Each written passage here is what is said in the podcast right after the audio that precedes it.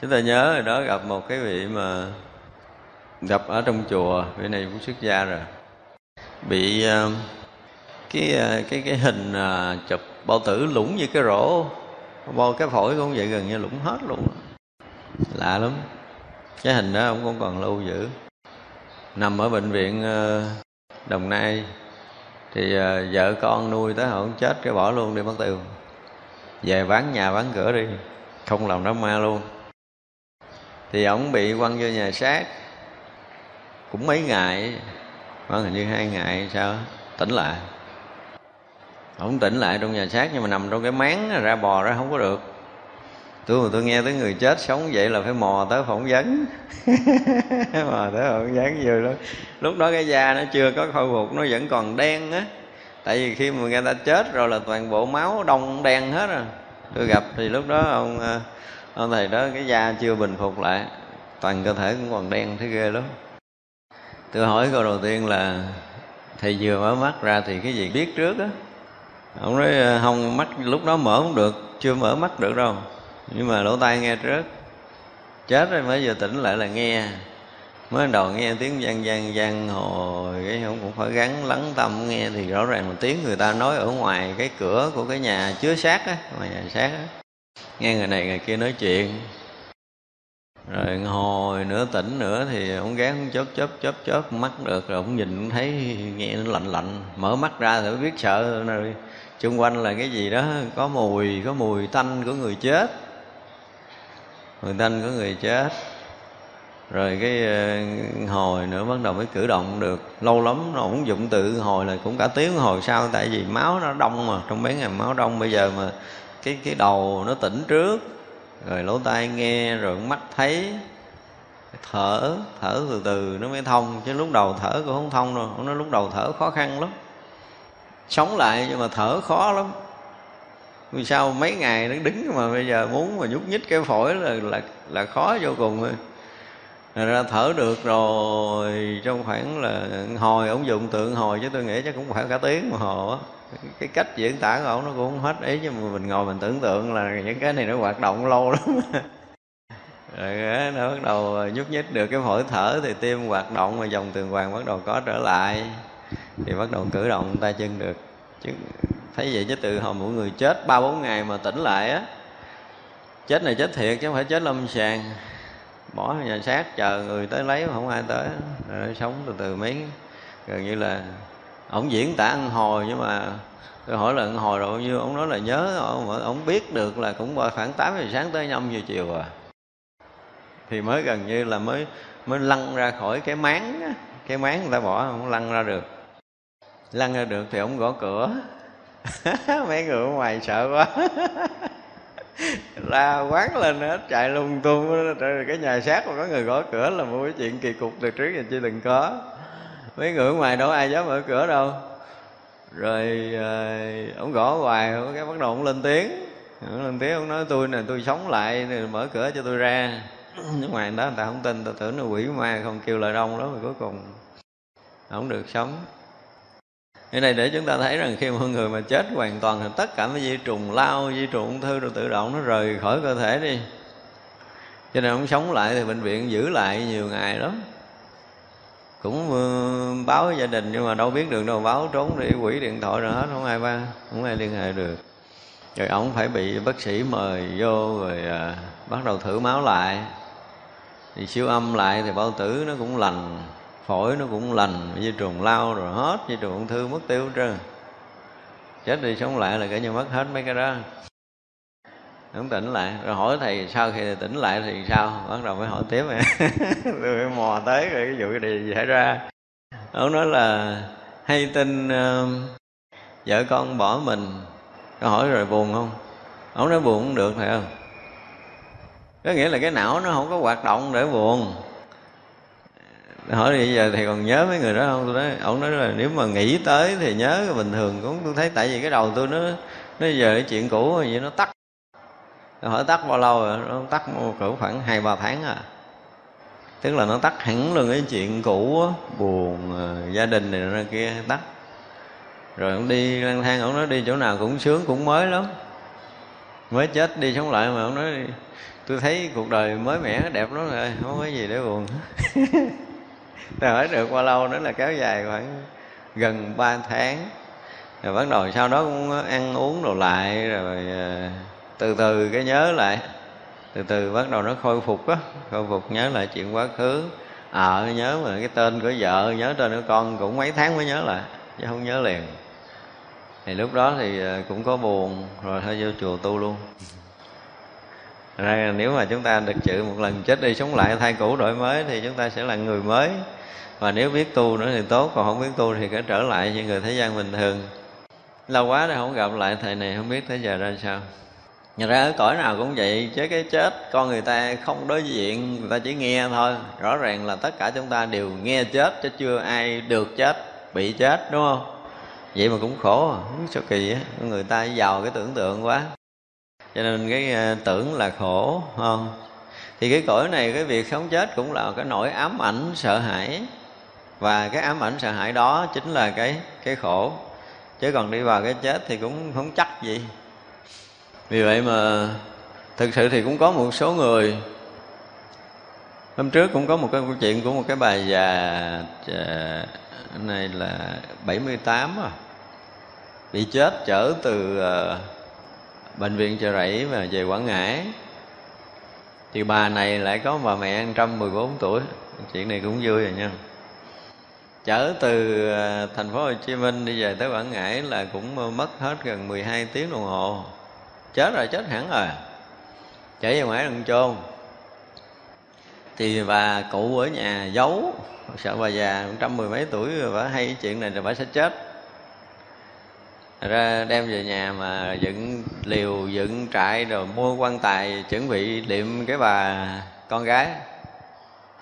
Thì bà cụ ra sao, đi tới đi lui rồi rồi con mình lạnh. Cái bà biết con mình chết không ai nói bà rờ cái xác bà biết con gái mình chết. Cái bà ngã ra bà chết. Bà giờ ngã ra chết thì con gái sống lại. Sống lại luôn á. À, cái chuyện này sống luôn cuối cùng là mấy đám ma của cái bà già chứ không phải là ma người con gái. Người gái tỉnh lại thì như vậy là chết cũng chết ờ, lâm sàng cũng được gần 20 tiếng. Tức là vừa chết vừa làm thủ tục và chở đi về quê thì mất cả 20 tiếng. Bà này bà sống lại bà sống lại thì bà bắt đầu ít nói. Gia đình hỏi kia bà kể cái chuyện sau khi chết, bà nói ghê lắm mày ơi, tu đi. Câu đó không nói câu thứ hai. Bà nói ghê lắm mày ơi, tu đi, lo tu đi, vậy thôi. Rồi về nhà bà sống cách ly với ông xã, sau đó là bà đi ờ, xuất gia. Bà xuất gia một cái chùa cũng gần ở trên lâm đồng á. Bây giờ ở một chùa tu luôn à. Ai hỏi gì nói lo tu đi, đừng hỏi nữa. Câu thì thôi, bà không nói nhiều, không có kể chuyện gì hết trơn. Bởi gần như là bị giận bí mật làm sao đó tôi nói để tôi gặp các bà cụ này để tôi, tôi phỏng vấn. Chưa gặp được kiếm mấy lần chưa gặp. Ai hỏi bây giờ ngay cái thầy trụ trì cũng vậy nữa thầy trụ trì cái chùa của bà tu á cái sư cô trụ trì chùa bà tu thì hỏi thì bây giờ thầy trò rồi ở ông chùa cũng kể cho tôi nghe coi vụ gì nữa không còn được phép kể. Nhưng mà con biết là con phải tu thôi chứ không còn chuyện gì khác. Hết đầu tiên bả về bao nhiêu con gà con vịt bả thả hết bao nhiêu con cá xúc ra sông thả hết không cho nuôi con thú không có giết con thú nào hết dọn dẹp gia đình xong là từ giả ổng đi. Và ổng cũng nghe bà nói gì đó, ổng cũng sợ quá trời ổng ăn chay luôn. Ở nhà ổng không chịu vô chùa, nhưng mà ổng già bảy mấy cũng ăn chay. Và gia đình nghe nói con cái cũng quản quá ăn chay hết rồi. Bà nói gì đó không biết, mà ai cũng sợ ăn chay hết trơn. Rồi xong đi tu nhưng bà không kể. Không phải giống như cái kiểu bà ba, cháu gà bị tho kể lung tung rồi bà này là không kể chỉ nói một câu là ghê lắm mày ơi lo tu đi để không kịp. Vậy thôi à nhiều đó đó. Hỏi gì chỉ có một câu duy nhất đó, đó. Vậy mà thuyết phục dòng họ tu hết trơn á rất là lạ. Thật ra chúng ta có những người chết đi sống lại thì đây là những người mà tương đối là không có ác nghiệp. Chết trở lại rãng bình thường và bắt đầu trở lại để tu tập. Cho nên phải nói thật là cái chết là chúng ta chưa nếm trải dọa nhau chơi. Và nhiều người cũng biết tâm lý này bắt đầu dọa. Vừa dọa, vừa dụ. Dọa rồi bắt đầu dụ theo tu kiểu này, kiểu kia sau khi chết. Được cái này, cái nọ nữa, cái chứ thực chất rất là những cái người đó cũng không hiểu gì mấy về cái việc chết đâu. Nhưng mà nó cũng thành lập thành một cái loại đạo gì đó để tu rồi sau khi chết rồi bài vẽ chuyện chết thế này thế kia, đủ thứ trò, đủ thứ chuyện cho nhân gian. Cái thực sự là hiểu và thấy thật về cái việc chết là không mấy người đó không có. Ở thế gian này loài người của mình là không mấy người, chỉ trừ những vị chứng thánh thì trải qua một cái lần chết cái thân ngũ quẩn này. Và thỉnh thoảng cũng có một số người chết lâm sàng cái kiểu đó. Nhưng mà chết rồi á, thì ờ, mà chết được sống lại thì đa phần là những người nhẹ nghiệp. Phải nói như vậy. Thành ra là họ sẽ thấy cái cảnh đó để họ được tiếp tục tu là những người này có phước rồi chết đi sống lại là còn ở nước lo tu thôi vô chùa thôi chứ không còn nước thứ hai đâu không có đường thứ hai để đi. Đa phần là thế. Thật ra là nếu mà mình có duyên mình phải được chết như vậy thì cũng gắng tu phải không? Tức là họ thấy những cái chuyện sau khi chết kinh hoàng lắm không có thể nói được. Thì nghe những người mà ví dụ như hồi đó tôi hỏi là thầy xuống dưới có gặp người quen không? Ông nói đông lắm mười dụng từ đông lắm mười hỏi là hỏi làm sao? À, có tự do không? Có được ăn uống đàng hoàng không? Tôi cũng ghê lắm tôi mò không có thoát miếng nào đó nó nói là có một số người vẫn được uh, giống như sống bình thường như mình ở đây vậy. Và có một số người thì ghê gốm có nghĩa là bị hành hình mà chính bản thân không thấy. Họ hỏi ờ, tôi hỏi có người nào quen thân này không? Nó có nhiều. Bị hành hình kinh hoàng mà mình không có lại gần được ví dụ như à, thấy cái người thân mình à, bị à, bị bỏ vô cái cối sai như mình mình tính lại để mình kéo ra đó. Nhưng mà không được, nó gần, ông hay diễn tả hay lắm, nó nó không có kiến, nó không có cách ly, không có vậy đó thấy trước mặt mình vậy đó. Nhưng mà mình thò tay tới mình nắm không có được. Và rõ ràng là mình cứ tiếp tục, mình thấy cái cảnh hành hình người đó, nhưng mà mình không cách nào mình mình dừng cái cối sai đó lại để cho đừng bị sai nghiến hay là kéo người thân ra không được. Không nói gì đó. Nói gì sao á tới chỗ đó nó vậy á. Tới đó là mà không có khả năng gì á. Đó là cái chuyện ai nó làm có thò vô chuyện người khác là không có thò được. Nghiệp ai nó gánh đừng nói người thân tôi hơi vô ké. Ví dụ như là muốn đưa cái tay vô để cho sai cái tay mình cho cái người kia bớt đau không được. Nó nói không biết làm sao tôi cũng không lý giải được chuyện này. Tôi nói à, thầy nói tôi hiểu nó nghiệp ai rồi đó chịu rõ ràng luôn vậy đó. Không có cái chuyện thân bằng quyến thuộc nhưng mà can dự được cái đau của người bên cạnh hết hay lắm. Dạ, nhiều rất là nhiều chuyện vui. Có nghĩa là tôi hỏi rất là nhiều chuyện vui ở đó thì cũng được biết nhiều. Mà ông chứng kiến không thấy những chuyện như vậy. Thì đó là sau khi chết cũng có số người rất là tự do chứ không hẳn là ai chết cũng bị chuyện. Từ trường hợp là trong đời sống chúng ta làm quá cái điều quá nhiều cái điều làm khổ thiên hạ thì mình chết mới khổ thôi ha, chứ còn à, cái chuyện chết cũng không hẳn là ai chết cũng khổ. Nhưng mà tôi hỏi tiếp là sao ờ, sao thầy được về? Cái ông nói mẹ nó bắt lộn tao mày. Nói câu tỉnh queo vậy. Nó bắt lộn tao mày. Nói sao bắt lộn? Đấy mày. xuống dưới tôi ngồi tôi chờ kêu để tức là ở ngoài cái chết nó giống như là à, giống như mình vô chùa rồi mình ngồi cái nhà khách để mình chờ gặp thầy trụ trì. Đại khái là vậy đó. Mình phải đợi kêu tên. Mà tôi chờ hoài nó không kêu. Thắc mắc. Thắc mắc hỏi chờ lâu quá không tới lượt tao vậy? Cái nó ra sổ lại nó, ủa, mày chưa chết? Nó kiểu vậy đó. Nó trả lời tỉnh queo vậy đó. Cái nó nói mẹ mẹ tao chưa chết rồi, bây giờ mẹ cái xác tao nó thúi rồi, mày làm gì nó không không sao đâu, tao giữ được. Ờ, tức là vẫn vẫn vẫn giữ để cho sống lại được. Rồi ờ, kêu nó, thôi mày đi về đi. Cái ông trả lời nó sao tao biết đường tôi về? Rõ ràng ở đây tôi mù mịt tao biết đường đi, chỗ này mới lạ lắm, không biết đường về. Nó yên tâm đi, mày lại đây không dẫn đi đâu cũng ra cái một cái cảnh giống như cái núi vậy đó. Xô một cái là cảm giác bị té vậy á à, ờ, té xuống một cái cái hết hồn cái là ở đây nghe tiếng nói ngoài kia. Vậy đó cái chuyện ờ, xảy ra là ông kể giống giống cái kiểu giống như vậy. Mấy người chết gần nhiều gần như là nhiều người kể kiểu đó. À, thực tế là tôi gặp người chết đi sống lại. À, ra chúng ta thấy là chết nó không có ờ, nếu mà mình tại vì mình cũng nói điều gì mình muốn quyết tâm thúc bách nhau đi tới cái chỗ đạo lý chứ cái chết nó còn không có đánh đổi đáng sợ như người ta tưởng. Không có cái vụ mà sách của chĩa ba đi chĩa mình quải đi. Cái chuyện đó mà cũng có nhiều người bị kiểu đó nhưng mà có nhiều người họ đi cũng tự do đó. À tôi hỏi cái lúc mà ừ, quên nữa cái đoạn này cũng hấp dẫn lắm nè. Tức là tôi hỏi cái lúc mà là vừa tắt thở á thì à, thì sao?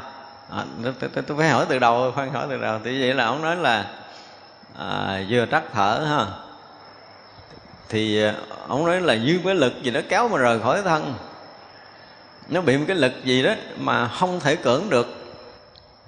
Mình cũng muốn ở lại thân ghê gớm nhưng mà ở không được. Cái lực gì kỳ lắm. Nó nó nó nó kéo ra nó giống như một cái lực như một cái loại lâm châm gì kỳ nó, nó rút mình ra khỏi cơ thể mình và mình thấy rõ ràng là cái thân nằm đó. Nhưng mà không làm gì được nữa. Rồi ờ, cũng thấy bác sĩ lại cũng thấy rinh xác mình bỏ đó, cũng thấy đưa cho nhà xác. Tức là tất cả những chuyện sau đó là thấy hết nha. Thấy hết, thấy tất cả mọi chuyện ờ, đụng tới cái thân này. Mà tôi hỏi còn cảm giác đau không? Ông nói không thôi không đau. Tại mình ra khỏi rồi ra cái lý luận mà đấy vậy cái thân mà chết để 12 tiếng ngồi hết đau là đó cũng là lý luận mà mình phải coi lại. Tại thực tế tôi hỏi cái người này, thực tế hỏi người chết là, hỏi sau khi ông đỉnh thở rồi người ta rinh không rồi đó. Nó nói, hả? Mà nó dục ta không chứ nó có khiên nhẹ nhàng đâu. Mấy cái thằng ở nhà xác á. Thằng nắm hai chân, thằng nắm hai tay, thải tao vô vậy nè, rớt cái đùng vô trong đó vậy chứ không biết cái sọ tao không biết có bị chấn thương không. Chứ nó đâu có thằng nào nhẹ nhàng đâu, không có cái vụ mà vòng ổng nhẹ nhàng mấy cái thằng quỷ sứ ông ngồi ông chửi vui lắm thì đó rồi sau đó là đi đâu?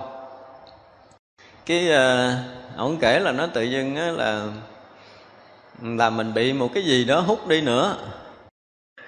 Sau khi thấy uh, cái xác như vậy rồi đưa cho nhà xác xong rồi rồi uh, cái mình không có tự chủ được.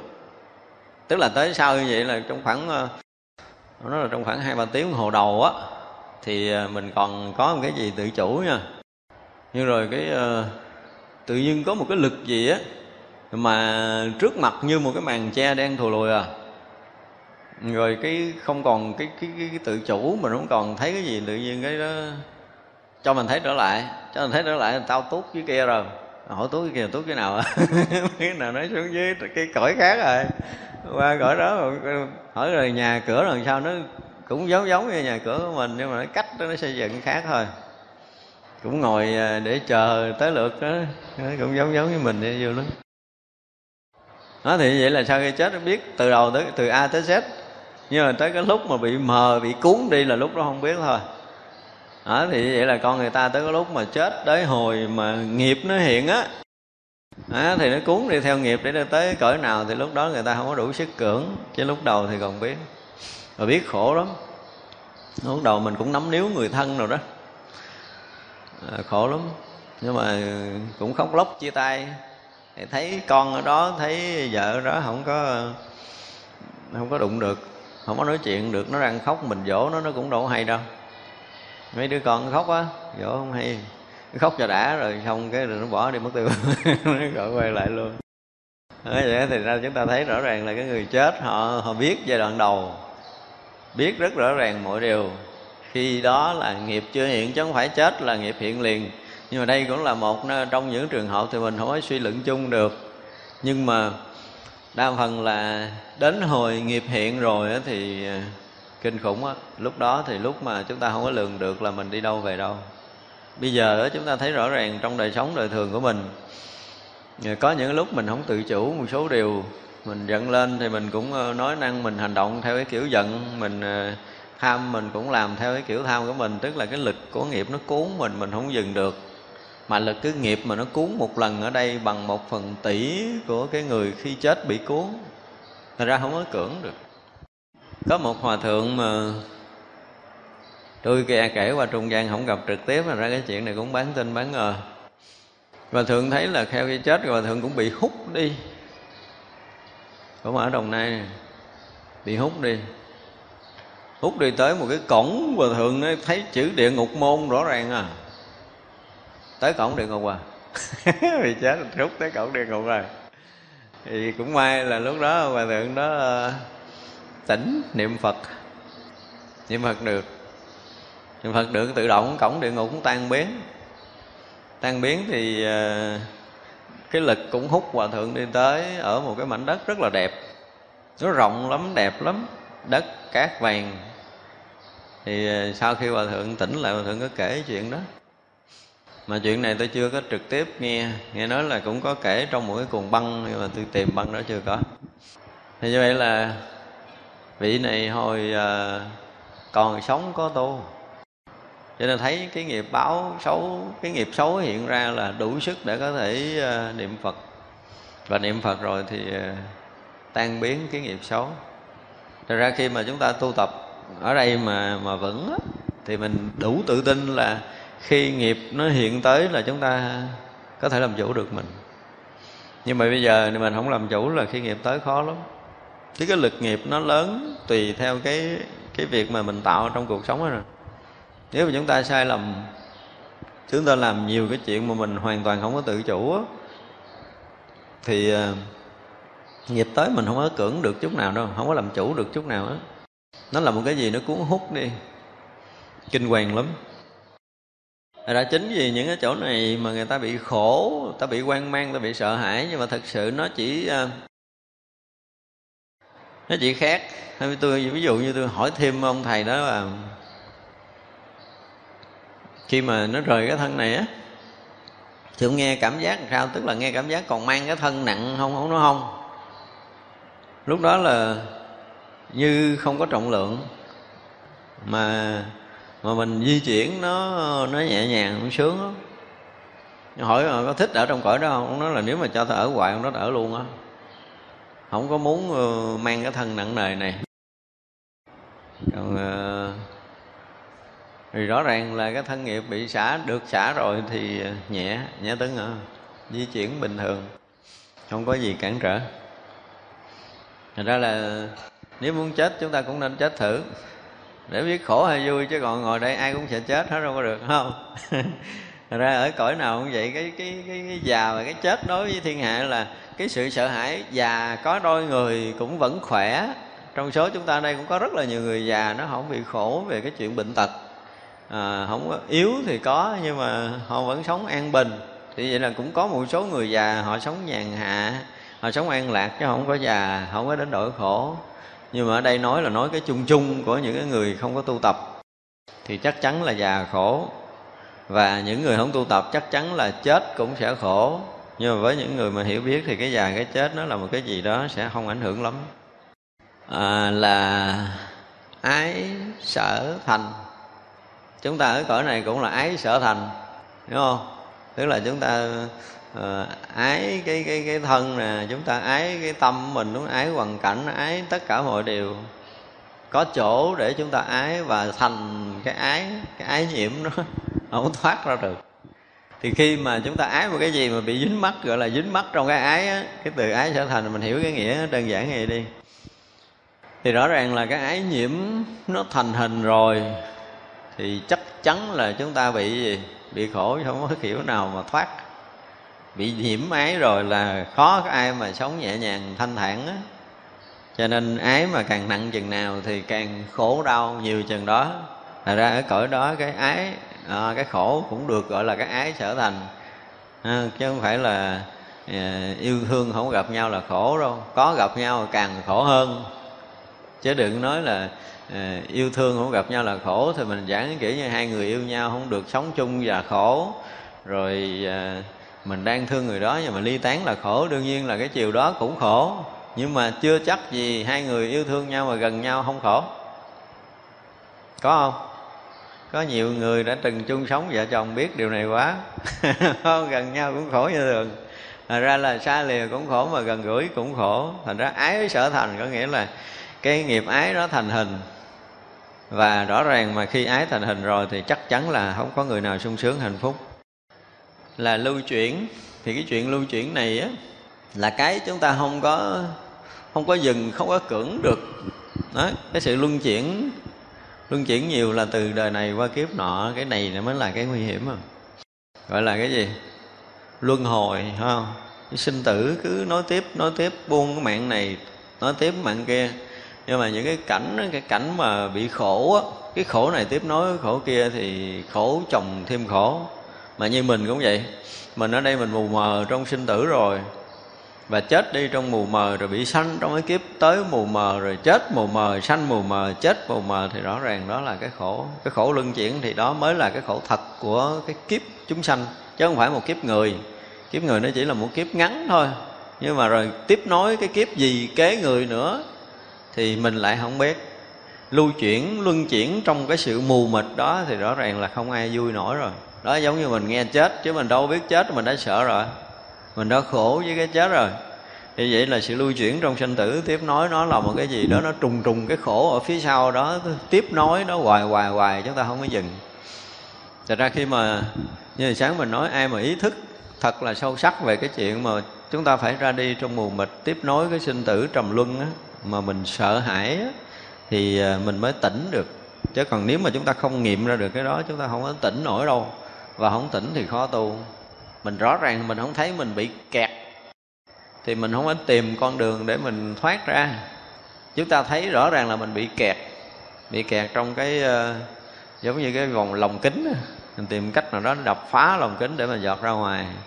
Chứ còn mình chưa thấy mình bị kẹt lắm thì ờ, vẫn còn lớn giỡn ở đây chưa có chịu tu ha khi nào mà thấy sự lưu chuyển này mà chúng ta không thoát được nó giống như một cái vòng quay nó cứ quay mình riết mình dừng lại không có cách nào để mình dừng. Mình muốn đứng yên chút mình không thể đứng yên được thì cái đó là cái khổ mà mù mịt trong sinh tử tiếp nối á, là mệt nhọc. Thì rõ ràng là cái việc mà tiếp nối sinh tử của mình là một cái gì rất là mệt mỏi nếu mình ngồi mình nghiệm lại, mệt lắm, quải lắm, muốn đi nữa kiếp nữa. Đối với mình, nó là một cái gì ghê gớm, mệt mỏi lắm. Đã khổ quá rồi. Bây giờ mà khổ tiếp nối khổ với mình, nó là một cái gì đó? Nó sẽ khổ, chồng thêm khổ mà không dừng lại được cái khổ này. Sinh tử nó mệt mỏi như thế. Mà dừng không được. Không có cách để dừng, không có lối cách để dừng. Nếu mà thực sự không gặp đạo phật á, thì chúng sanh không có cách để dừng cái sinh tử này phải nói như vậy. Chúng ta không có cách đâu. Và đến khi mà có cái cách dừng chúng ta mừng giống như chúng ta bám được cái phao giữa một cái biển động lớn mênh mông mà có một cái phao để chúng ta bám là chúng ta dứt khoát là không được quyền buông ra. Nhưng mà cũng có nhiều người bám phao rồi vẫn buông như thường. Không? Chứ còn thực sự nếu mà à, ai đã gọi là thấm đượm cái mùi của sinh tử luân hồi khổ sở lao nhọc rồi là người ta bám được cái phao Phật pháp, người ta không buông ra. Thì chừng đó là chúng ta chỉ còn đường tiến tu thôi, chứ chúng ta không có dừng lại. Không có ngày nào chúng ta dừng nghỉ cái việc tu tập, tức là bám được cái phao Phật pháp rồi. Thì nó bớt đi, thỉnh thoảng chúng ta được yên. Ví dụ như cái mệt mỏi nội, cái ờ, cái tâm của mình nó từng giờ, từng phút, từng giây, nó liên tục khởi nghĩ mà mình chỉ cần được một chút thôi, nghỉ ngơi được thôi là mình thấy mình tươi tỉnh trở lại liền, nhẹ trở lại liền. Nhưng mà chúng ta chưa từng tắt được lần nào. Và đâu phải là trong đời này không tắt đâu, mà chuẩn bị nó liên tục kết nối những đời tiếp khác và hàng hà sa số kiếp trở về sau. Không biết nào nó dừng lại nữa thì đó, nghĩ tới cái chuyện mà phải lê lết trong dòng sinh tử luân hồi, muôn vạn kiếp về sau với mình là một gì đó mệt mỏi, ghê gớm. Đi thì mình cũng không biết mình đi về đâu, không biết đi tới đâu vì tới những cái mà khổ hơn hay vui hơn thì chúng ta hoàn toàn không biết trước được những cái bước đi của mình. Mà cái đó không phải là sợ hãi, không phải lo lắng nữa thì thôi là cái người đó hết không? Cái đầu chưa có chưa có xứng đáng để xài cái gì tốt đẹp. Là tướng trạng ác, nó giống giống như cõi kia không? Rõ ràng là cái khổ là hiện tất cả những cái tướng trạng ác. Mà tướng trạng ác là cái tướng trạng gì? Luôn luôn gây bất an và đau khổ cho chung quanh hết. Chúng ta gặp chuyện ác, có nghĩa là chuyện gì? Kinh hãi, chuyện hải hùng những chuyện là kinh hoàng những chuyện sợ sệt, chuyện bất an. Chứ chúng ta gặp chuyện ác nào bao giờ chúng ta bình an nổi hết đó. đúng không? Mà nguyên một cái cõi đó, tất cả những cái việc sinh sống đều là lộ tướng ác ra thì chúng ta không có ngày yên rồi. Đó là cái việc chắc. Thật ra là cái tướng trạng ác đã hiện rồi á thì không có người nào yên ổn hết, đều phải bất an và đau khổ. Là sanh trưởng, dùng cái từ sanh trưởng, có nghĩa là liên tục phải bị sanh và trưởng thành, không phải là chúng ta lớn lên mà chúng ta thêm cái nghiệp sanh tử, thêm cái trầm luân, thêm cái khổ ải, nghĩa là sinh trưởng. Trong cái khổ thì tiếp tục khổ, chứ nó không có dừng được cái khổ. Thì đó mới là cái mà đáng lo ngại của mình chứ nếu như bây giờ mình quán, ráng gọi là gán khổ một chút để mình mốt được vui thì ờ, có gì để bàn, đúng không? Mình chấp nhận hy sinh. Nhưng mà tất cả những hy sinh của mình, để rồi tiếp nối hy sinh nữa. Chứ đâu phải hy sinh xong rồi thôi đâu. Cho nên hết đời này, mình nghĩ là gán sống làm sao cho hết đời này, để đời sau mình đừng bị sinh tử luân hồi nữa thì mới hy vọng là ngon lành, đúng không? Nhưng mà đâu có được đâu. Hy sinh cả đời nhưng mà sinh tử vẫn tiếp nối. Và gọi gì nữa? Trồng thêm những cái nghiệp thức, trồng thêm những cái nhân quả để tiếp tục sinh tử nữa thì gọi là sinh trưởng. Sinh trưởng mãi trong dòng sinh tử không dừng thì đó được gọi là cái khổ ở trong cõi nhiều ít. Là dao bén, nghĩa là lúc nào mình cũng cảm giác là bị à, bị đâm, bị chặt, bị khứa, bị bầm, bị dập, bị đứt, chứ không có cái cõi cái cõi này nói về khổ là nó tưởng tượng giống như là bị đứt, bị xén, bị cắt, bị khứa, bị ờ, chặt, bị chém, bị đâm. Lúc nào cũng rỉ máu, lúc nào cũng đau thương hết. Thì đó là cái khổ ở trong cái cõi nhiêu ích. Chư phật tử ở thế giới nhiêu ích về khổ tập thánh đế, hoặc gọi là bại hoại. Chúng ta nghe từ bại hoại này trước, mình đã nói rồi đó nó là một cái gì đó nó không có không có đẹp đẽ nó không có cao thượng không hay ho không đáng trân trọng chút nào. Rồi bại hoại. Nó nhiều khi mình chửi thằng bạn mình mình ghét nó mình chửi nó mày là bồ bại hoại tức là mày hư đốn khó chữa rồi. Hết cứu rồi hết thuốc để chữa rồi. Đồ bại hoại. Thì cái, cái khổ tàu thánh đế là một cái gì đó nó thể hiện cái sự hư hao, cái sự tổn thất, cái lao nhọc, cái cực khổ chứ không có thể hiện cái gì hứng khởi, cao thượng, vượt thoát, không có. Thật ra cái cõi này là một cái gì đó, nếu mà nhìn, hoặc là làm, hoặc là hiểu, hoặc là nhận định thì đều là đi theo cái chiều hướng hư đốn, bại hoại, chiều hướng suy thối trầm luân, đọa lạc chứ không có cái hướng thượng để vượt thoát. Thì đó là nguyên nhân của khổ ở trong cái cõi nhiêu ích hoặc là hỗn trượt chúng ta nghe cái từ mà hỗn độn. Cái trượt đó nghĩa là nhơ nhớp hỗn độn.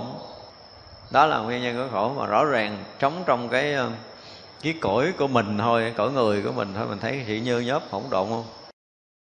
Nhơ nhớp hỗn độn đúng không? Mình thấy uh, ví dụ như uh, chúng ta nhìn một cái một cái bầy thú nào đó mà khi cho ăn á nó giành giật nó cắn xé nhau, nó không còn thứ tự, thứ lớp là mình thấy nó rõ ràng nó hỗn độn, đúng không? Mà là người mình đứng trước miếng ăn nó cũng không khác gì như vậy. Thì rõ ràng là một sự hỗn độn. Và hỗn độn đó, nó hỗn độn trong nhiều sinh hoạt đời sống của chúng ta. Không ai nhường nhịn ai trong tất cả mọi cái. Danh, rồi lợi, rồi tài, rồi sắc, rồi ăn uống, ngủ nghỉ, tất cả những cái đó rất là hỗn độn từ cái hoàn cảnh bên ngoài hỗn độn rồi hoàn cảnh trong tâm của chúng ta nó cũng hỗn độn. Chúng ta không có bao giờ mà sắp xếp một cách trật tự cái đầu của mình theo một cái chiều hướng tốt. Nói mình tự ngồi thì mình đối diện với mình mình thấy mình biết mà rõ ràng là một cái mớ hỗn độn. Một cái đống, một cái núi hỗn độn chứ không phải là cái mớ. Khi mà ngồi lại chúng ta thấy rõ ràng mình là người hỗn độn đầu tiên. Nếu nói hỗn độn thì mình là một núi hỗn độn rồi mình mang cái hỗn độn ra đời sống bên ngoài là lúc nào cũng rối loạn, lúc nào cũng phải nói là chìm đắm, rồi lúc nào cũng ảm đạm, lúc nào cũng buồn phiền, lúc nào cũng rối rắm, gần như là không có cái cửa để có thể trật tự được. Mà không có trật tự ở tâm hồn mình được. Thật ra là hỗn độn là một cái gì đó, những hỗn trượt ở đây dụng từ là hỗn trượt còn cái gớm hỗn độn nữa. Cái gì đó nó nhơi nhớp, mà nó tràn ngập nó không có chỗ nào là trong sáng không chỗ nào là trong sạch không có chỗ nào là thanh tịnh không có chỗ nào là an lạc hết. Thì đó là nguyên nhân của khổ trong cái cõi uh, nhiều ít này. Là thối thất. Nghĩa là một cái gì đó thối lui và cái gì đó.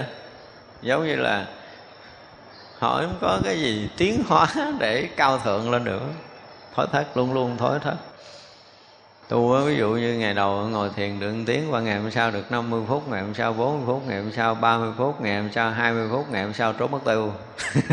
Nó là thối tắt là có nghĩa là cái chuyện tốt là không bao giờ chúng ta làm được. Luôn luôn là làm chuyện tốt thì mỗi ngày mỗi sụt lùi. Đó, ví dụ như bây giờ đang ở cõi người, đời sau ví dụ như cõi người đời này là bình yên ở cũng cơm đủ ăn, áo đủ mặc, nhưng mà đời kế tiếp có bắt đầu thiếu cơm ăn, thiếu áo mặc, cái đời kế tiếp thiếu nhà ở, đời kế tiếp cái xuống làm súc sanh, đời kế tiếp xuống ngạ quỷ, đời kế tiếp xuống tới địa ngục luôn. Đó gọi là thối thất. Tức là mình không có giữ được cái vị trí của mình ở đời này kiếp nọ. Không có đủ sức để giữ. Là do thứ nhất là nghiệp báo nhiều đời nhiều kiếp của mình. Thứ hai, cái thiện căn, cái phước báo của chúng ta không có cách để chúng ta gìn giữ và khôi phục nên hồi xưa chúng tôi có nói cái đề tài là giữ được cái phước để làm người là một cái điều rất khó rồi, chứ đừng nói chuyện khác. Mình làm người đời này nha, mà đời sau mình trở lại làm người cũng đã là một chuyện khó rồi. Con người ta dễ thối thất nó đi chùa, tu tập lợi trước tam bảo phát nguyện là mình sẽ tinh tấn tu thế này thế kia đủ thứ, đúng không? Lại phật có nhiều khi là cũng cả đêm rồi ha. Ở xuất gia thấy nóng hổi, hừng hực, ghê gớm nó qua đêm sau lạnh lạnh, qua đêm sau lạnh lạnh lạnh lạnh lạnh rồi cái mất biến luôn. Một cánh bay mất. Phật kiếm mình cũng không biết ở đâu. Xuống địa ngục thì gặp mình nằm dưới thói thất. Có nghĩa là chúng ta luôn luôn cái gì đó nó không có vững vàng cái sự tiến hóa, cái sự hướng thượng, cái thăng hoa của mình nó không có có ở phía đằng sau. Mỗi một bước là nó đi xuống cấp, mỗi một bước đi xuống cấp cho tới tận vực sâu của cái sự đau khổ, chứ chúng ta không có bước ngược lên để hóa giải nghiệp tập mà vượt thoát sanh tử này. Thì đó là, gọi là gọi là thối thất để dẫn tới cái đau khổ ở cái tuổi nhiều ít này. Là vô lực. Đối với sinh tử, mình rõ ràng là người vô lực cái đó mới là cái khổ đó nha. Ví dụ như mình muốn ờ, muốn bước một bước để ra khỏi cõi người, chúng ta bước nổi không? Không nổi, không có cái lực này, không biết sao không biết. Mà thấy nó cũng đâu có khó đâu Thấy chưa? ví dụ như ngồi thiền bây giờ là khởi nghĩ lung tung, nó mệt quá thôi, giờ nhiếp tâm đừng nghĩ đi. Không làm được, mình không có cái lực này. Bây giờ tự nhiên cái mình tham cái món đó mình thấy món đó mình thèm, mình muốn ăn, nhưng mà cưỡng không được. Thấy nó rồi thò tay, bóc liếc qua liếc lại, không phải bóc một cái. Không có lực, mà là người không có lực. Mà khi nào mà chúng ta tu tập mà chúng ta có được cái lực để chúng ta dừng được tất cả những ham muốn, những cái sân si của mình ở trong đời này thì mới bắt đầu nói tới cái chuyện là chúng ta có thể tiến được. Còn nếu không là cái kiểu từ ngữ mà thối thất vô lực này nó đi theo với nhau không có lực, cho nên là không có tiến bộ được. Tại ra chúng ta thấy dù mình có thể mình nhìn một cái người đó, hôm nay họ như vậy nhưng mà ngày mai cái cái khí sắc của họ nó nó sáng hơn, cái bước đi của họ nó vững chãi, nó thanh thoát hơn, cái cười của họ nó có một cái gì nó cởi mở. Thì mình thấy rõ ràng là cái người đang bắt đầu có lực, có nội lực. Thấy chưa? Nhưng mà làm sao? Thấy lê lết, bước chân trên đất rồi, thấy rồi rồi không xong rồi cười thì cái miệng méo xẹo. Cái mặt nó thì tối thui, nó biết rồi là không xong rồi đó. Nó giờ qua một đêm, tới sáng là biết người này nhìn thấy họ đi ở ngoài là mình biết là có tu hay là thối thất rồi. Mặc dầu cũng thức cả đêm ngồi thiền, nhưng mà thối thất. Thấy vậy á, cũng tu đúng giờ, nhưng mà vẫn thối thất, vì không có định lực. Không có định lực thì không có tiến bộ thành ra là chữ thối thất và vô lực này nó gần đi theo, ở gần bên nhau là đúng đó. mọi người sống không có lực. Thì có nghĩa là mình hoàn toàn vô lực với nghiệp tập, vô lực với tất cả mọi điều, chúng ta không có làm chủ được cái gì hết. Đó là nguyên nhân của khổ. Một người mà có nội lực, có tự chủ thì họ không bị cuốn hút bởi những cái chuyện lĩnh kỉnh để đi đến cái sự sai lầm, để đi đến lệch lạc. Không có.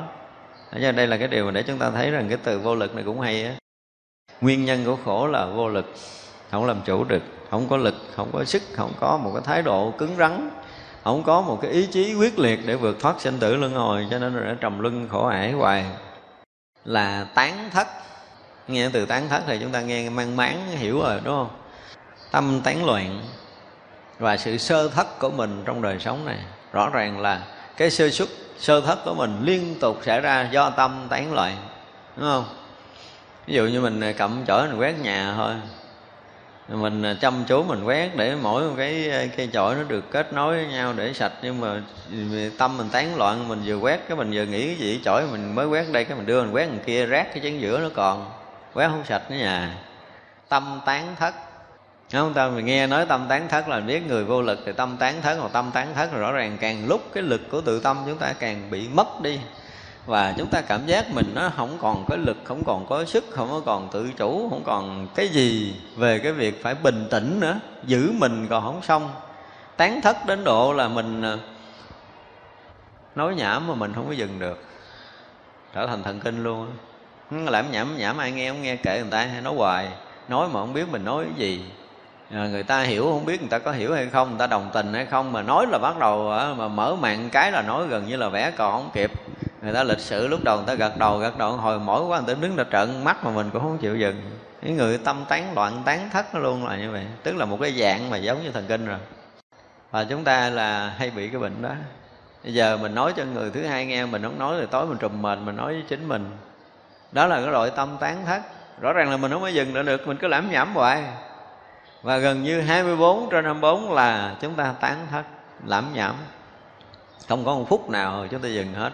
Thì đó là nguyên nhân của khổ ha. Đó là cái cái khổ tập thánh đế ở cõi nhiều ít.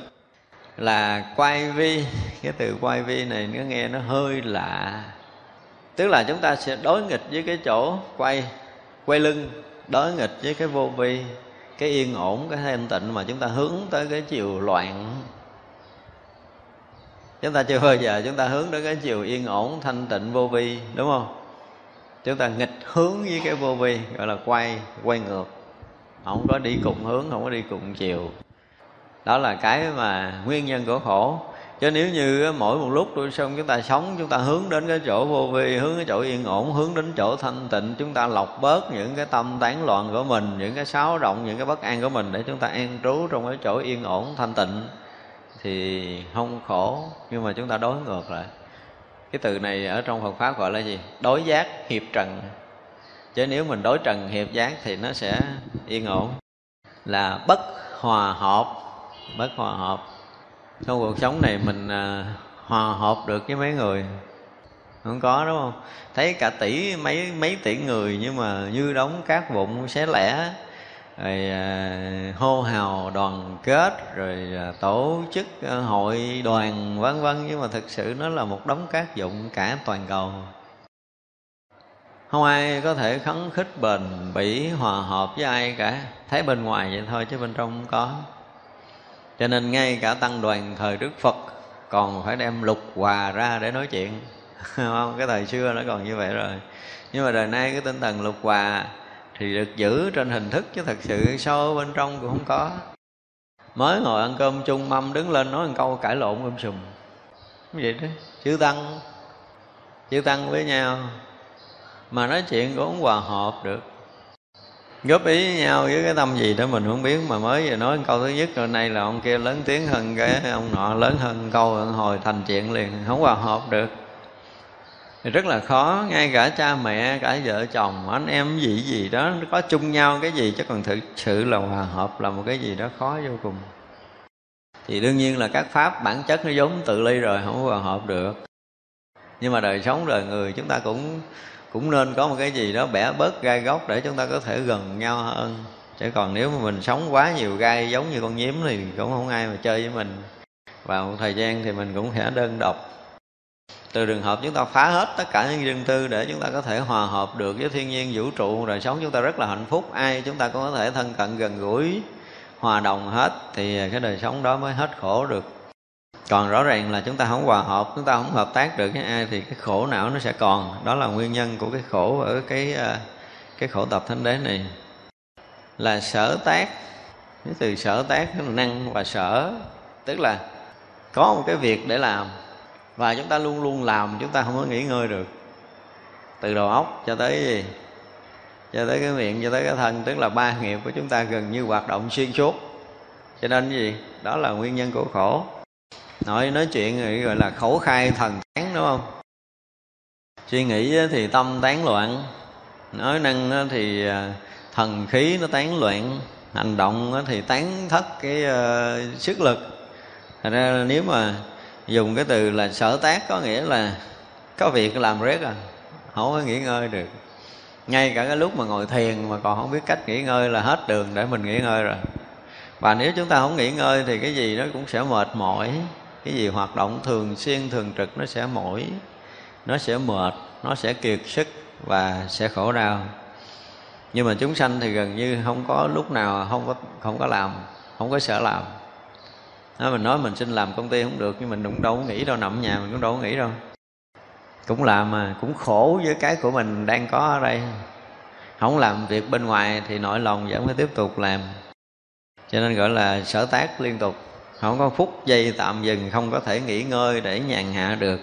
Lúc nào cũng bận rộn mà lúc nào cũng làm một cái gì đó nó nó gấp rút nó, nó, nó, nó không có rảnh. Ai hỏi làm cái gì nó tôi không rảnh. rõ ràng là không rảnh thì cái nằm không cũng đâu có rảnh đâu. Tức là lúc nào cũng có việc để làm, gọi là sở tác. Là thủ. Thủ này là cái gốc từ đâu? Cái gốc chấp ngã là bảo thủ, riêng tư, nhỏ, nhen, ích kỷ, đó là cái nghiệp của chúng sanh rồi. Sống mà khi nào mà chúng ta sống vị tha? Thực sự vị tha khi còn bản ngã cũng khó lắm. Khi nào mà người đó tu, cái cái cái cái ngã chấp gần như là tan á thì rõ ràng là họ họ tự động lợi ích người khác. Thành ra một người mà có một cái đời sống cứ chăm lo cái việc của tập thể, chăm lo cái việc chung cái lợi ích của nhiều người, có nghĩa là người đó đang bào mòn cái bản ngã của mình để dần hồi được tan biến và mỏng bản ngã thì mới lợi ích cho nhiều người. Và tan biến bản ngã thì lợi ích khắp quần sanh còn bây giờ bản ngã mình mỏng thì mình có thể là lợi ích cho những người anh chị em gia đình, lợi ích cho cái tập thể mình đang có, lợi ích cho cái nơi mình biết tới, lợi ích cho tam bảo hay gì gì đó. Có nghĩa là ngày nào mà chúng ta ta sống lợi ích, cái hướng của chúng ta vì cái việc lợi ích đó là ngày đó chúng ta tự vào mòn cái bản ngã là mỏng đi cái bản ngã của mình. Tại ra mọi người quen sống cho người khác Thì đó cũng là một cách tu tập để làm nhẹ đi cái ngã chấp của mình. Nhưng mà ít lắm cái người này thì ít có trong thế gian phải không? Làm thì vì cái mục đích gì đó cho bản thân mình Chứ không phải làm gì thiên hạ.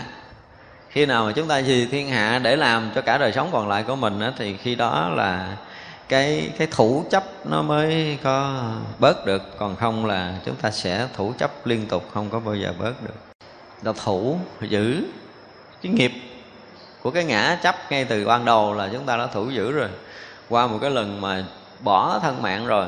Chúng ta chới giới, chúng ta ở nhận được thân trung ấm. Và tới khi mà cái thần thức mà chạm vào tử cung á, là một lần mù tối kinh khủng. Rất vào một khoảng tối tâm mù mịt. Không có trời đất trăng sao, không có ánh sáng. Và không biết bám đi đâu, không biết bám chỗ nào. Chụp dính cái nõn cầu bám kịch đó, thủ từ ý niệm ban đầu để bám vào cái nõn cầu và nõn cầu nó lớn lên thì hai cái à, tế bào bám, bốn tế bào bám, tám tế bào, chúng ta cũng bám 16 tế bào, chúng ta cũng bám. Ảo tưởng nó là cái chỗ nương tựa, cái chỗ của mình. Dần dần thành mình luôn. Một cái ảo tưởng đó nó dày cho tới khi mà thành một con người rồi á, thì hàng mấy tỷ tế bào bám chấp này không có rời. Thật ra là đó, cái sự bảo thủ đó là nguyên nhân của khổ. Và cái gốc là từ cái chỗ chúng ta chấp chặt ở cái ngã riêng của mình, cái ảo ngã của mình. Và cái cuối ở trong cái này gọi là cái ý dục. Mọi cái sinh khởi tâm niệm của mình đi theo cái chiều gì? Và theo ý hướng dục thì chắc chắn là dao động bất an, chứ không có đi theo dục là không có bình yên nữa rồi. Cho nên đó là nguyên nhân của khổ. Ý dục là nguyên nhân của khổ. Để nói cái sự thanh tịnh, để lìa thoát cái ý dục thì mới nói tới cái chuyện thanh tịnh còn tác ý về dục thì chắc chắn là động, là là bất an, là khổ đau. Chư phật tử, ở thế giới nhiêu ít, về khổ diệt thánh đế, hoặc gọi là xuất ngục, là chân thiệt, là ly nạn, là phúc hộ, là ly ác, là tùy thuận, là căn bổn, là xả nhân là vô vi, là không tương tục. Cũng lại lạ một số từ. Thứ nhất là xuất ngục. Xuất ngục thì mình nghe nó dễ hiểu rồi, đúng không? Ra khỏi địa ngục. Ra khỏi cái ngục tối. Ra khỏi cái sự tâm tối khổ đau. Diệt đế có nghĩa là vượt thoát khỏi cái sự tâm tối khổ đau. Mà tâm tối khổ đau ở đây là sự lưu chuyển trong tam giới. Đối với chư Phật, chư Đại Bồ Tát nếu anh còn lưu chuyển trong tâm giới này, có nghĩa là anh chưa có xuất khỏi cái ngục sinh tử. Ngục này không phải là địa ngục nữa, mà ngục sinh tử. Thì một người mà khi gọi là chứng đắc được cái diệt đế và có cái diệt đế rồi thì họ xuất ngục. Họ ra ngoài cái vòng lẫn quẩn sinh tử luân hồi của tam giới này thì được gọi là xuất ngục. Và cái nghĩa xuất ngục nó lớn vậy chứ không phải là ra khỏi cái địa ngục không, theo cái kiểu hiểu của mình. Thì diệt đế có nghĩa là một cái gì đó bước ra khỏi cái tâm tối rồi. Trí tuệ thánh trí đã được sinh khởi thì mới ra khỏi cái ngục tâm tối của sinh tử luân hồi. Thì cái thứ nhất của việc đấy là xuất ngục. Cái thứ hai là chúng ta nghe thường, cái từ này là chân thật thì nghe thường rồi, đúng không? Cái này dễ hiểu rồi. Việc đấy là chúng ta đã đến mảnh đất thật. Mảnh đất này là nó là một cái gì nó sáng suốt, nhiệm màu, thanh tịnh, tuyệt đối. Không có mầm móng khổ đau ở đó nữa nó là ánh sáng, là trí tuệ, là chân lý rồi. Nó là bất sanh, bất diệt. Thì đó là cái cảnh giới của diệt đế. Một từ nữa là ly nạn. Nghe dễ hiểu ha, ly nạn nghe dễ hiểu. Còn trong sinh tử là còn hoạn nạn mãi mãi, không hết. Khi nào ra khỏi sinh tử rồi thì mới gọi là ly nạn được. Không còn hoạn nạn nữa. Nói thì hoạn nạn là không còn người đó không còn khổ đau không còn hoạn nạn không còn à, phiền muộn nữa không còn phiền trượt nữa. Cái tâm dính nhiễm đã hết rồi thì à, những cái nạn nó sẽ hết. Dính nhiễm trong tâm giới chứ không phải dính nhiễm tường. Dính nhiễm cõi dục này thì cái nạn cõi dục nó hết. À, nếu mà hết những cái dính nhiễm cõi dục thì những cái gì ở trong cõi dục nó sẽ hết. Hết dính nhiễm cõi sắc hết dính nhiễm cõi vô sắc tức là chúng ta ly nạn hoàn toàn. Đối với chư phật chư thánh đó, bị sinh tử tiếp nối đó là một nạn của chúng sanh. À, chúng ta phải hiểu như vậy. Thì như vậy ngày nào mình còn à, sinh tử tức là mình còn bị hoạn nạn tiếp nối theo cái nhìn của chư Phật và chư Thánh như vậy. Và như vậy là cái cảnh giới diệt đế có nghĩa là cảnh giới đã lìa thoát khỏi cái nạn bị sinh tử luân hồi rồi ra khỏi cái nạn đó. Là phúc hộ. Tức là cảnh giới tràn ngập phúc báo và được gì? Sự hộ niệm của chư Phật là một cái gì đó yên ổn thanh tịnh an lạc tuyệt đối. Chứ không phải uh, cực nhọc nữa không phải uh, lao lự không phải tìm kiếm không có đào với uh, ờ, để mà tìm cầu những cái chuyện yên ổn cho riêng mình nữa. Tới cái chỗ đó là cái chỗ hưởng phúc rồi không? Được chư Phật hộ niệm gìn giữ rồi. Cảnh giới này là một cảnh giới yên ổn an lạc mà không ai có thể khuấy phá được, tại vì đã được chư Phật bảo hộ rồi thì khó có thể phá vỡ. Là ly ác. Không còn có bất kỳ một cái ý niệm xấu ác nào xảy ra đối với người đã nhập trong diệt đế. Và cảnh giới diệt đế ở cõi như hít này cũng vậy. Dứt trừ tất cả những ý niệm xấu ác nơi tâm mới có thể chứng đắc được cái diệt đế này. Là một cái chỗ tuyệt đối không hề sanh khởi bất kỳ một cái nghiệp ác nào trở lại trong tam giới này nữa một ý niệm dính mắc trong tam giới cũng xem như đó là một nghiệp ác. Mặc dù không gây đau khổ cho chúng sanh, nhưng mình tiếp tục vẫn còn đi vào con đường khổ, thì đó là ác nghiệp. Thành ra đến cái cõi giới diệt đế là không còn cái gì dính dấp trong tam giới nữa, thì mới gọi là mới ly ác được.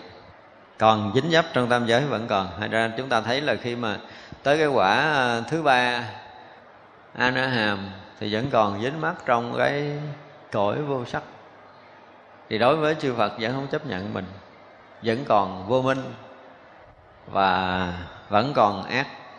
Đối với cái nhìn của của chư Phật thì còn sinh tử là còn dính trong cái ác. Thành ra ly thoát khỏi sinh tử, vượt thoát tam giới thì lúc đó mới gọi là ly ác. Và là tùy thuận. Thì thuận này là bước qua một cái bậc, một bậc ngoài.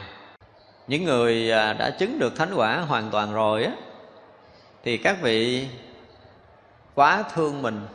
Quá thương chúng sanh lầm lạc như mình ở trong các cõi. Cõi người cũng vậy, những cái cõi mà chúng ta học, chúng ta thấy nó cũng khổ à. Nó khổ như cõi người.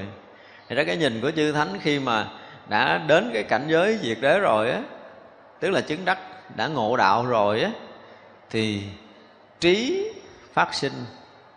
Khi trí phát sinh là nó thấy bình đẳng khắp pháp giới mười phương này và thấy tất cả những sinh hoạt sinh tử của tất cả chúng sanh khắp pháp giới mười phương này họ còn lầm lạc họ còn mê muội họ còn bị khổ đau trầm luân mãi. Thì các vị tùy thuận của mỗi cõi mà tới. Thì bằng thánh trí mà đi vào các cõi để cứu độ chúng sanh thì cái đó mới gọi là tùy thuận chúng sanh vô quái ngại à, tới đây mới được gọi là tùy thuận. Chứ không phải các chùa rồi cái là nhà cái gì đó phật tử mình cưới nhau cái đem vô chùa, đem trước điện phật làm lễ cưới, gọi là tùy thuận tôi không biết cái tùy thuận nó ở đâu ra. Không phải cái tùy thuận nó không phải không phải chánh truyền của đạo phật, chắc là mấy thầy truyền với nhau kiểu đó thôi, chứ còn không phải của đạo phật đâu. Bây giờ chùa cũng bắt trước người ta làm vậy, thấy bên cái gì đó các đạo khác họ làm, mình làm. Nó không phải tùy thuận theo cái kiểu của đạo phật. Mà đem trước điện phật. Tôi thưa thật là có một lần tôi bị bị mời làm cái chuyện đó. À, chúng tôi nhớ hồi hồi à, năm chín mấy á có một gia đình có một phật tử gọi là hộ pháp của chùa này. Cưới vợ cho con. Rồi à, rước về chùa kêu tôi làm lễ tùy thuận nói thì mình không có cãi được, nhưng mà sáng mình đi mất tiêu. Tới giờ nó đem về chùa, không có mặt tôi ở nhà. Tôi nói tôi không có làm lễ được, tự nhiên bắt ông này làm lễ, đem nhẫn cưới kỳ cục. Không có làm, phải bỏ đi. Nhưng mà mình không nói nói thì mít lòng. Tới rồi đi cái tôi cúp điện thoại qua ngày hôm sau tôi lò mò về, tôi nói trời tự nhiên tới giờ nó đau bụng, chở tôi đi bệnh viện. Chứ sao? Trời không biết thì mình không biết phải nói làm sao trong cái chuyện đó rồi thôi bỏ chạy là tốt nhất. Từ đó là sao ở đây không ai mời làm lễ đó nữa đó. Lễ hoàng thuận lễ gì đó tôi cũng không hiểu. Thành ra cái tùy thuận trong phật pháp nó không phải như vậy. Nói chưa? với cái trí tuệ giác ngộ của vị thánh các vị thấy rõ là trong tất cả các cõi là vẫn còn trồng lưng khổ ải. Đáng lý là phải à, ở nơi cái vị trí thánh của mình để hưởng cái an lạc cái thanh thoát, cái thanh tịnh khi mà đã chứng được thánh quả.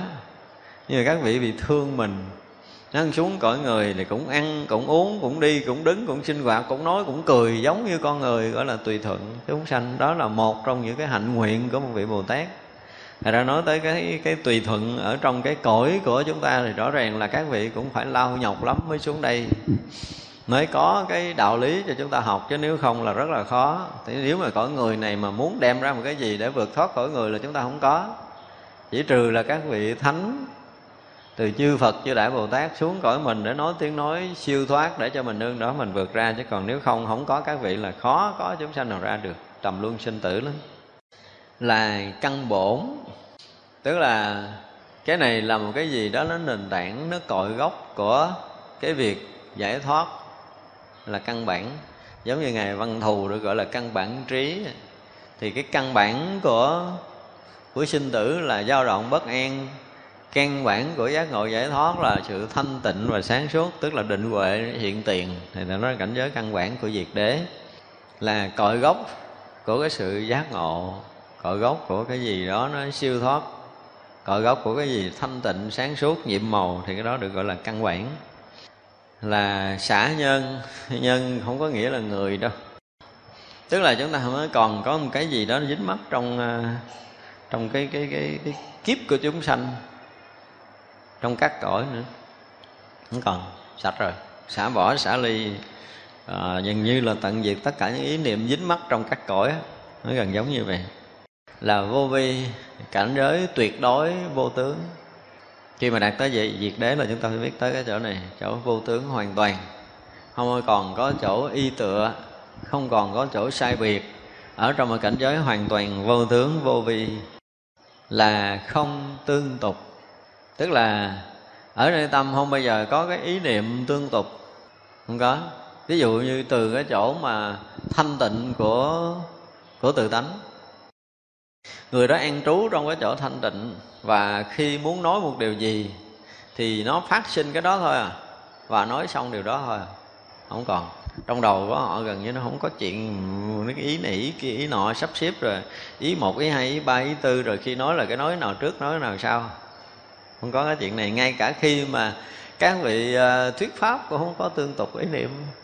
Tương tục là do cái câu chuyện đang nói là dẫn gì đó để cho nó hết câu chuyện đó cho diễn đạt để cho thính chúng nghe và hiểu chuyện đó thôi. Chứ tự thân của người đó là nếu mà ngồi yên một chỗ hoặc là buông ra không nói chuyện, thì tất cả những cái việc diễn ra ở nơi tâm của họ cũng không có niệm trước niệm sau tương tục.